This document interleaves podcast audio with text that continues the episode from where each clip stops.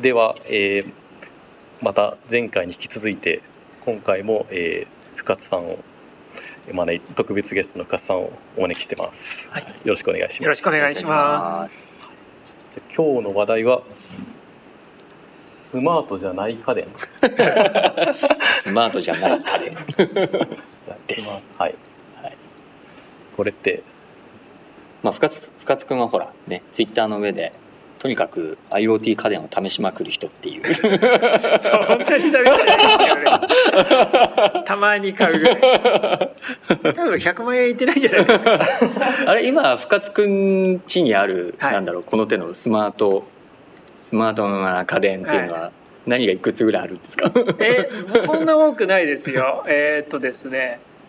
そのホームアシスタント喋るやつがにだいぐらいとであとは、えー、とコンセントっぽいやつコンセント IoT コンセントプログラマブルコンセントなみたいな、えー、実験的なのがいくつかとけど一番我が家で活躍してるのは IoT スイッチで、ね、あのあれ押す自分で押すやつあなんかソレノイドにソレノイドっていうんですかねソレノイドねあのあれそれって名前なんですかプッシュのプロダクトのモーターになんか通信機能だけついてプッシュボットとかそんなのプッシュボットプッシュボットああこれかはいはいはい、はい、えっ、ー、とこのマイクロボットプッシュって僕の中で地味に熱かったロボットで何してくれるかっていうとこの直径ごセンチ四方ぐらいのサイズのすごいちっちゃいロボットで家電に貼り付けて使うんですけれども、うんうん、Wi-Fi 経由でボタンを押してくれるっていうロボットなんです。あ、はいはい、スマホから押せる。そうです、うんうんうん、なんで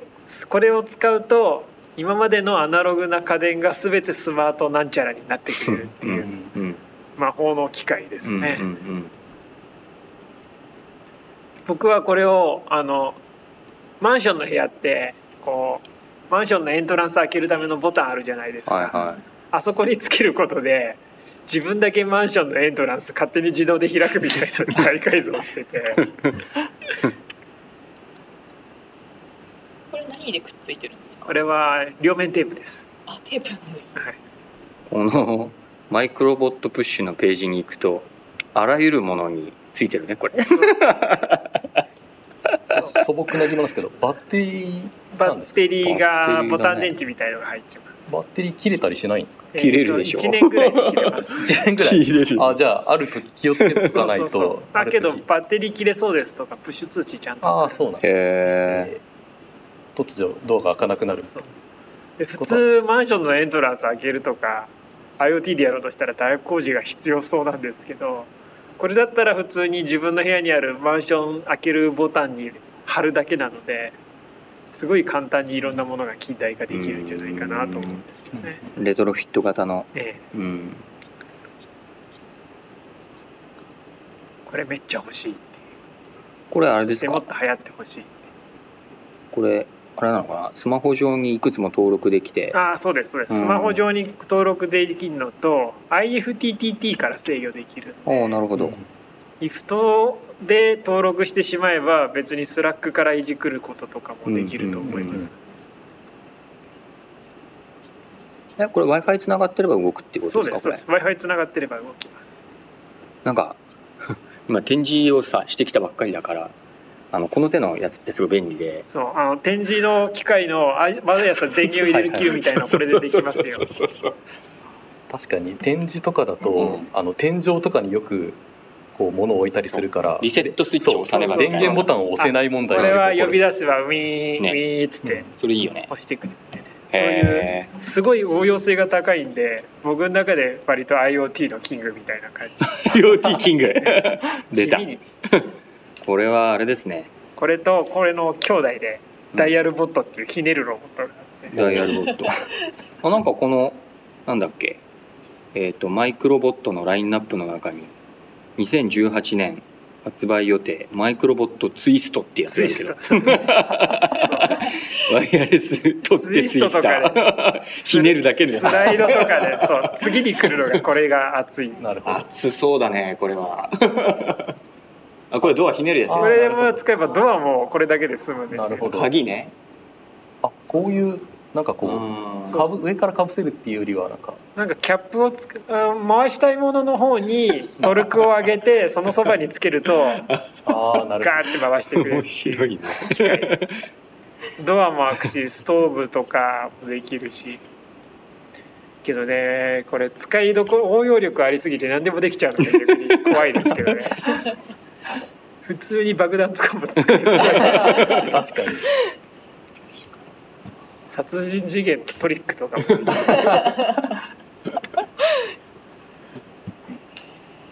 これが熱い。うん。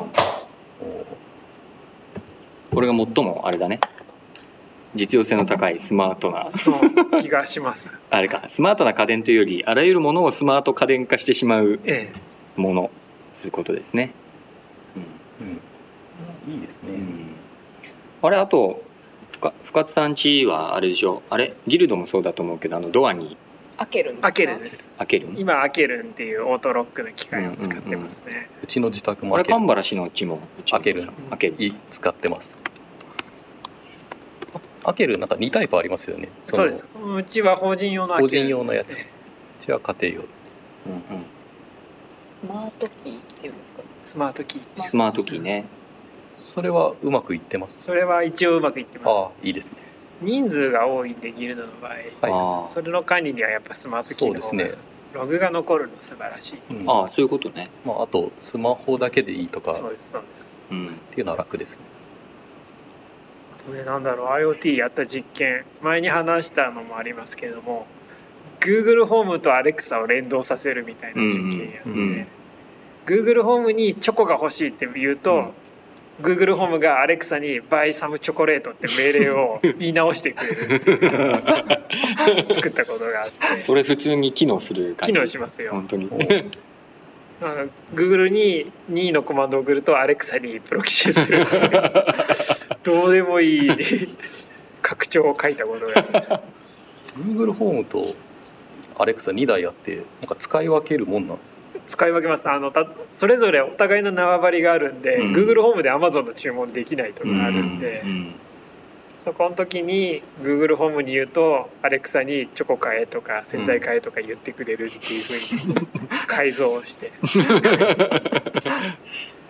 なんか使う側からするとそのなんていうの指示しなきゃいけない相手がたくさんいるとやっぱ混乱、ええ、あしますします。それは地獄です。じゃあやっぱりなんだろう一人一人にしてくれよっていう、ええ、対話の相手はそうですねいやエージェントが多いのも辛いんですけど、うん、いちエージェントでも今のホーム機器ってマクロ化ができないんで、うん、コマンドいっぱい言わなきゃいけないのがすごい辛い。家帰ってから自分は Google に何度話しかけなきゃいけないんだろうみたいな、うんうんうんうん、最初声を出すのがもうなんかそれこそさっきのこの前のね怠惰の法則の話じゃないけど、うん、声を出すのが結構もうなんか面倒くさくなってくるっていうか、そうそうそう、うん、帰ってきてその OK Google 明かりをつけて OK Google 音楽をかけてOK Google エアコンを何度にして何回僕は OK Google を言うんだろう。 OK Google ってのが微妙に長いんですよ。自分もあの、あのなんだっけ Google アシスタントちょっと使ってるんですけど、うん、ちょっと長いんですよ。あれさあのなんで呼び出し語ってさカスタマイズできないんだろうね。えーとねいや今後できるようになるとは思うんですけど。あれ Siri もさカスタマイズできないじゃない。アレクサは確かできた気がする。アレクサはディベロッパーセンターみたいなところでコードが書けて、うん、Google の方は エーピーアイ エーアイ ってサービスを使うと拡張コマンドを登録できますね。ただ多分実際必要なのはショートカットというかマクロみたいので、うん、OK Google 帰ったよとか言うと、うん、部屋全体を帰宅モードに変えてくれるみたいなのが本当は必要なのかなと、うんうんうん、それそうだよね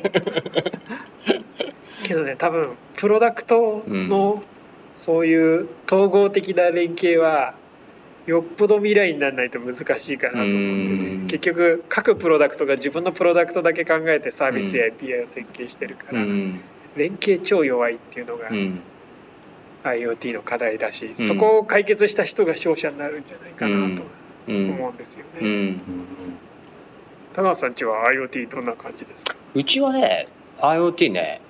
あんまないかも、うんうん、意外に IoT と呼べるタイプのものはね、うん、あの仕事ではね、当然仕事でもやってるし、ね、いろいろやってるけどね。あ、ボッコがいる。ボッコボッコボッコ結構使ってるわ。ボッコって何でしたっけ？ボッコってあのね、あのなんていうの、ボッコちゃんっていうロボットみたいなあののが机の上に置いてあるんですけど、であのそれにえー、っとね録音ボタンを押しながら話しかけると、えー、っとそのボッコアプリ、スマホのアプリにその録音されたデータが飛んできて、うん、で見えるっていう。うん、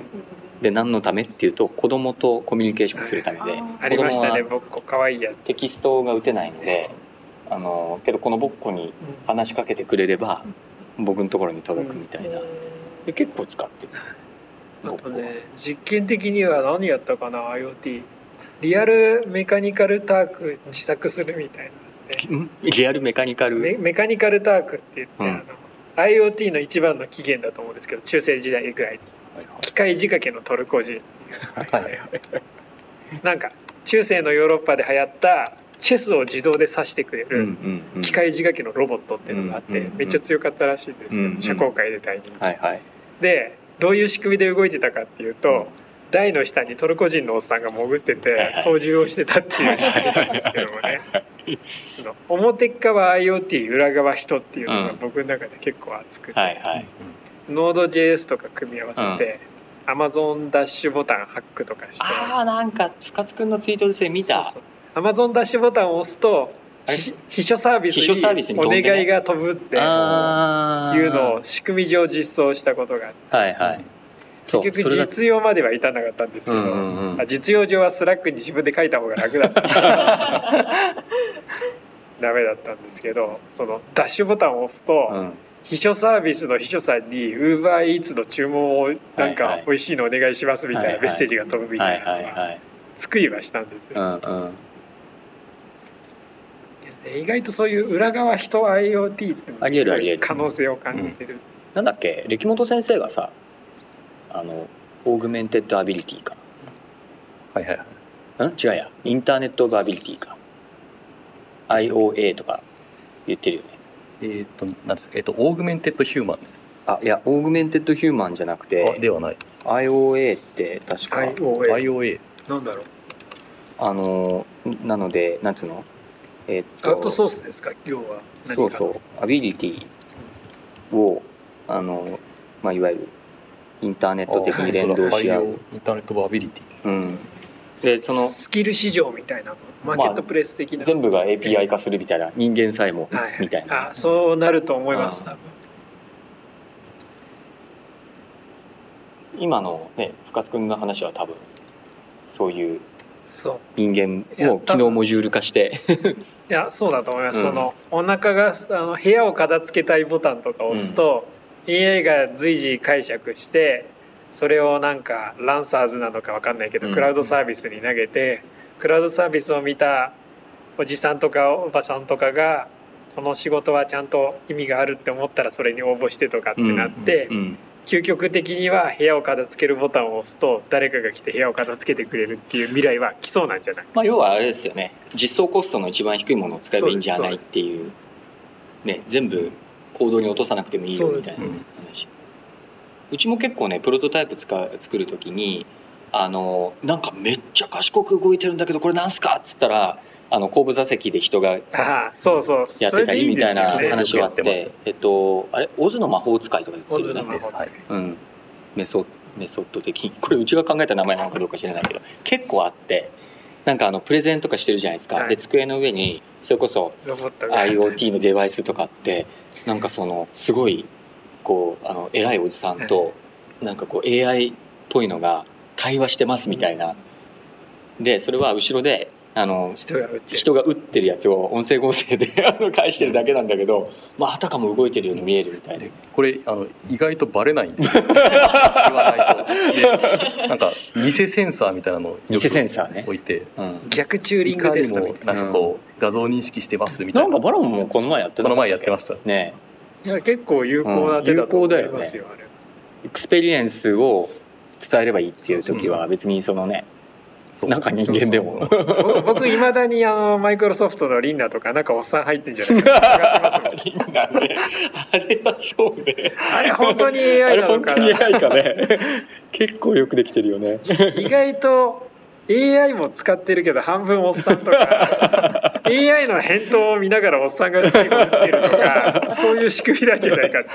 すごい疑り深くかかる時々おっさんが混じってても絶対バレない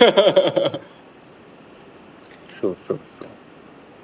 まあそれあれだよねその今ちょっとふざけた話になってるけどなんか人間とその機械のハイブリッドでちょっとずつ補完し合うだけですごくパフォーマンスが上がるっていうのはあるよねそうそうそうあのあれですよねサンさんのエイトとかもそういう仕組みですね、うん、名詞最後ひたすら人間が打ってるからね意外とそういうラストワンマイルを人間がやってるのを隠蔽して、うん、エーピーアイ とかアセット化されてるってことがどんどん増えていくんじゃないかな、うんうん、そうかもしれない、うん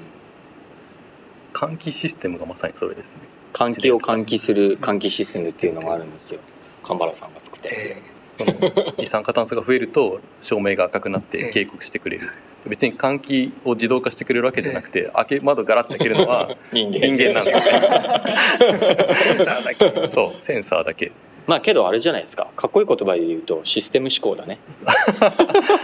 システムとして動いてれば OK、うん、まあそうだうちにある IoT って言えばそれですヒューがあって二酸化炭素が高くなる、はいはいはい、人間が組み込まれてればいいじゃないですか、そうまあ Amazon のね物流の仕組みとかも完全にそういう感じだし、うん、でそれをね少しずつそのテクノロジーの限界値がさあのいわゆるこう押し広げられていくところをちょっとずつこう自動化機械化するっていうかね、うん、そういう感じですね。まあ、そうです。インターフェースが、うんえーまあ、ウェブなりスマホになっただけで、うんまあ、今までこう人がやっていたものが単にインターフェースが変わっただけみたいなところはあります、うんはいはい、あちなみに本題に戻ってスマートじゃないか、ねはい、そうだそうだ賞味期限短い問題みたいなあ深津くんがあれだね考えるスマートじゃない性をちょっといくつか列挙してもらうといいですかね、えー、やっぱ一番が賞味期限が短いとかあすぐ使えなくなるそうそうさんねんで使えなくなる何かみたいな、うん、スマートにすると寿命が短くなるっていうのがあって、うん、モジュール化されてないからその頭脳を外してバージョンアップとかできないっていうのがまずありそうだ、うんうんうん、ああ何それってコーヒーメーカー単体だったらじゅうねん使えるんだけどそうそうそうスマート化されてるとさんねんで終わりみたいなしかも オーエス サポート止まったら単にコーヒー出すのすらできなくなるみたいな そ, そこ行くとさっきのなんだっけプッシュそうそうそしたらまあティーポットでよかったじゃんみたいな話になるんであそれってあれなのかなけどそのなんだろうな真面目な話そのインターネットサービスレイヤーと接続するところと、うん、いわゆる機械とをきれいにこう切り分けられるようにしておいた方がいいよねっていう話なの。僕が本当に欲しいのは、うん、なんか ユーエスビー ポートみたいなのが家電の後ろについててそこに頭脳をガチョンでさせば IoT になるし外せばアナログになるよねぐらいのとか、はいはいはい、ぐらいの雑さの方がいいと思うんですよね。そうですね。なんかあとBluetooth の設定みたいなのがそうペアリング地獄ペアリングとか Wi-Fi の設定とかが地味にはまるしめんどくさい、ね、あれは統一フォーマットが欲しいですよね、うん、そうだよね。なんかあそこはなんか結構画期的なテクノロジーがいっこ必要だなと思うところですね、うん、みんななんか四角ボタンをななびょう長押しすると青いのランプが点滅始めるでそう、ね、ペアリングしねえみたいななんかそういうなんかこうイライラをいかになくすかっていうところが結構肝になるかなと思います。 僕, 僕はあれ割と勝手に自分の中で魔術的インターフェースみたいに呼んでて因果関係がわからない一連の動作をする謎の誰かがなるほどねおまじないみたいな、ね、呪文的な魔術的インターフェースここでカエルの足を入れてみたいな、はい、なるほどさんかいここで回転をしてきたのを分かりますみたいな確かにここでさんかい回転をしていや本当そうですなんか背中のラックを上げた後に青いボタンをななびょう押すとランプがさんかい転滅するのでそれを確認した後に緑のダイヤルをひねってくださいとかそうねそうね昔の魔術魔術本に書いてある魔術まだここは中世なんだ確かにそうだあれはなくしたいですね。そういう意味でいくとあれかな、その接続性でいくとあのえっと Apple のイヤーポッド、えーうん、あエアポッドエアポッズかはすっごい接続が良くて、使ってます？いや使ってないです。結構あのほらなんつうのあの四角いさパカって開く箱の中に入ってて充電ボックスで開いたところからえー、っとねそこでねえー、っとペアリングが起こるのかな。これで耳につけ耳にね耳につけるところにセンサーがついてて、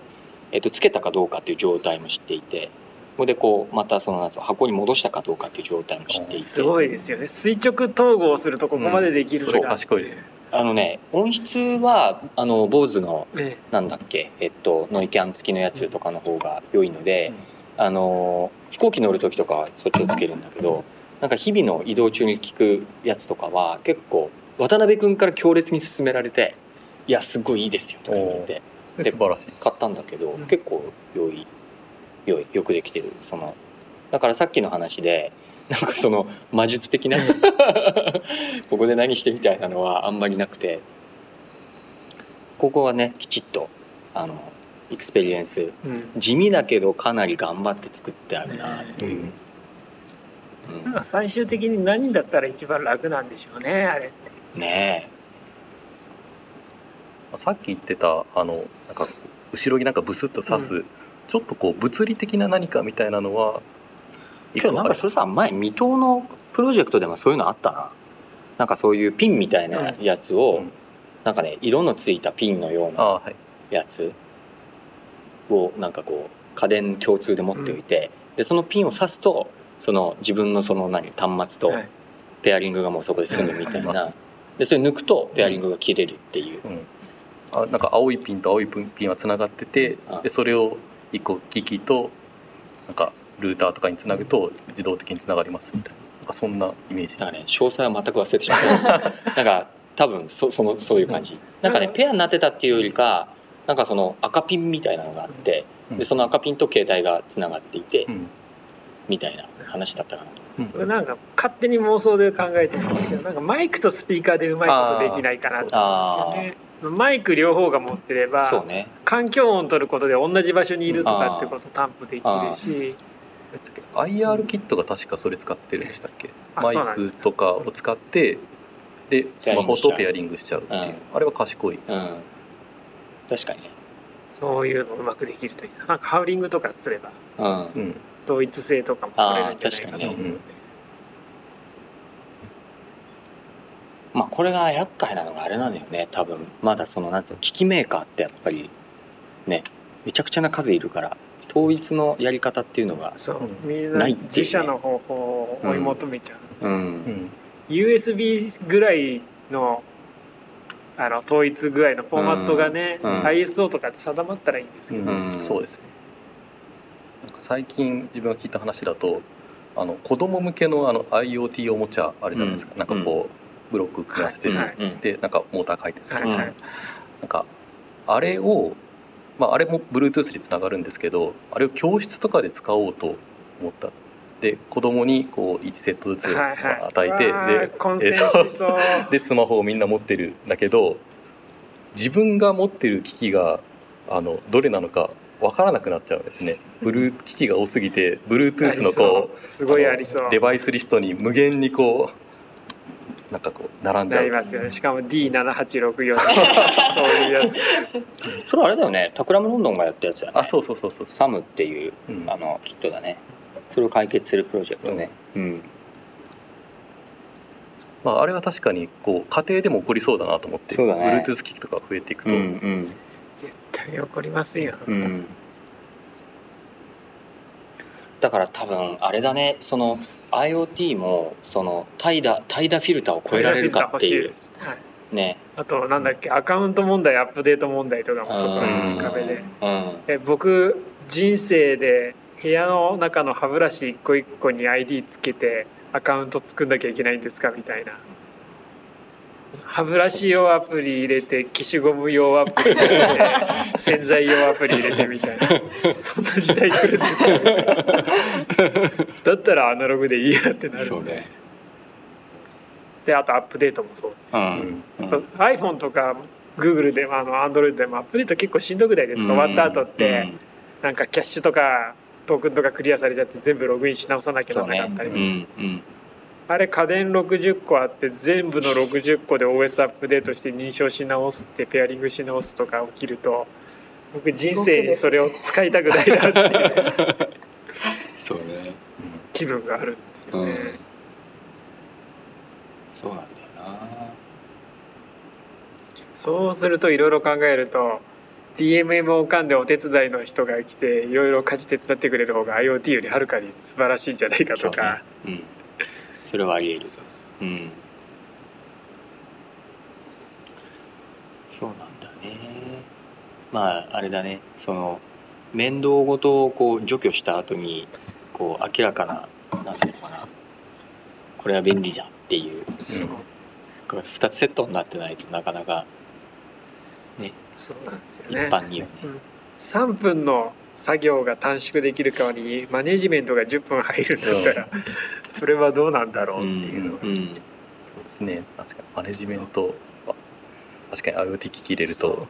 なんかこう意識しないといけないものがすごい逆に増えちゃう。そうそう、まあ、基本的にね、この手のやつって面倒ごとの解決だから、うん、こいつがあることで面倒が増えたみたいな話になるとね、えー、ですよね。あとはファッション IoT とかも見るよ、うんうん、それデータ取る意味あるのみたいなそうね、そこまでしてそれは自動化したいものなのとか、うんうん、割と本質を無視してできるからやったっていうのと、あと生々しいのだと、そのベンダーというか家電メーカーというか作り手側がユーザー登録、ユーザーデータ欲しいからみたいな理由で無理やり作られた IoT 機器みたいな、うんうん、それ IoT っていうかデータ収集マシンじゃないかみたいな、うん、海外の街中にたくさん置かれたゴミ箱とか、あ、そうそうそう、まああれはゴミ箱配る代わりにみたいなトレードオフあるけど、うん、なんか使わないもののために IoT 化されるみたいなのがあっても切ないなと思って、うんうんうん、まあなんかそのなんていうのかな、キャズムキャズム越えしそうなやつでいくと、スマートロックはまあそこそこ、まあ、いけるんじゃないかなっていうかね。スマートロック、あとスマート財布もそうです、ね、財布ね、財布はまあそうですね、うんうん、あとエアコンとかは比較的標準化しやすそうかな、うんうん、エアコンはね、まあ、リモコンっていうのが存在してるやつは比較的行きやすいよね、うん、多分ね、うんうん、エルスケアもまあやりやすいのかな、ギリギリのラインですかね、うんうん、あけどね、俺あれ使ってるよ、あの、あ、いっこあった、日々使ってる IoT デバイス、はい、あのウィズイングスっていうあの体重計体重計あれ使ってる、普通にあれいいですよね、僕ちょっと壊しちゃってあれなんですけども使ってました。俺あれで毎日の乗ってるわ、うん、一応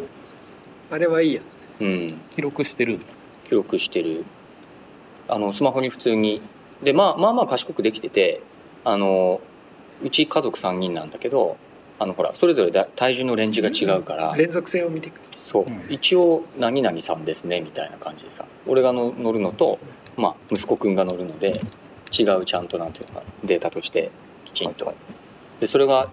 何年使ったの、結構使っててさん、よねんぐらい使ってるから、うん、一応見るとなんかそこそこ傾向が分かるというかね、うん、いやまあなんかあのヘルスケア系でデータになってるのすげえなって思うのは、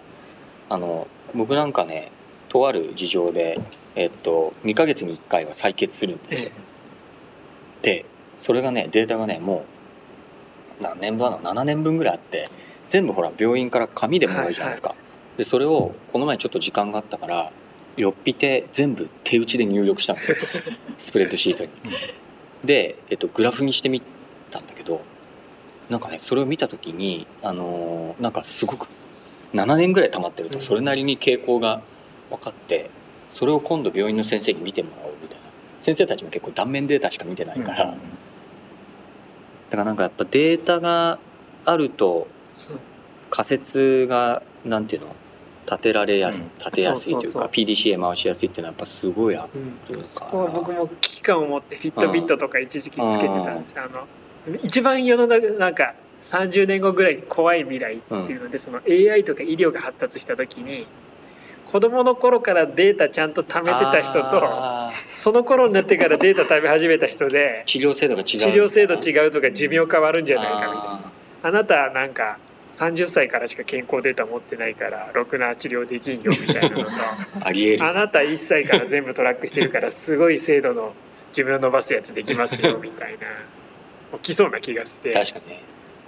とりあえずそれに備えて生体データは早めに貯めといた方が良さそうだな。血取った方がいいですよ。血力いろいろ分かりますよ。毎月血取るといいですよ。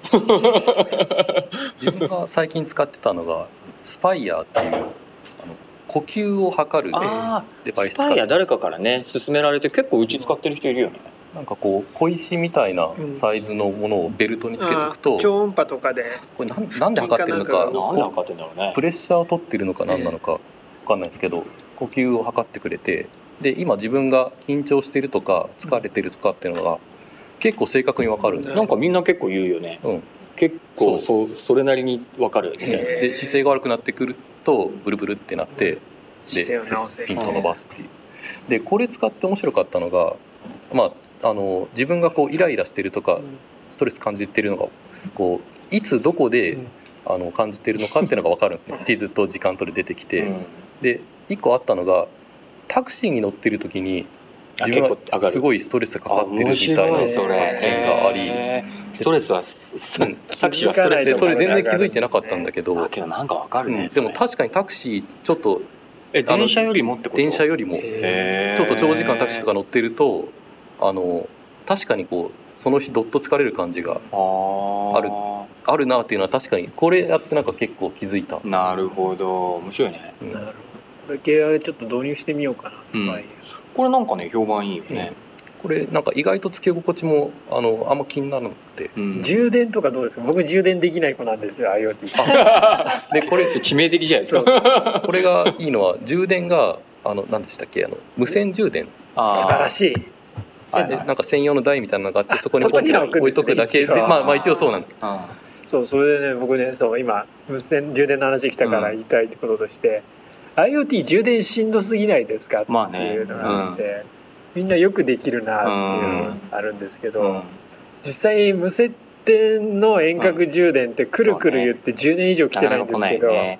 あれなんでなんでしょうね。僕別にいちまんえん高くなっても遠距離充電やってくれんなら全然払うんですけど、もうすぐだって言われ始めてるし、大学の研究室レベルだとそれこそなんだろうなワイヤレスのあのなんだろうごぼまあなんつうんですあの大電流はできないんだけど、うん、あのいわゆるこう微弱系のやつだったら飛ばせるやつは結構出てきてんだけどね。アンドロイドは一時期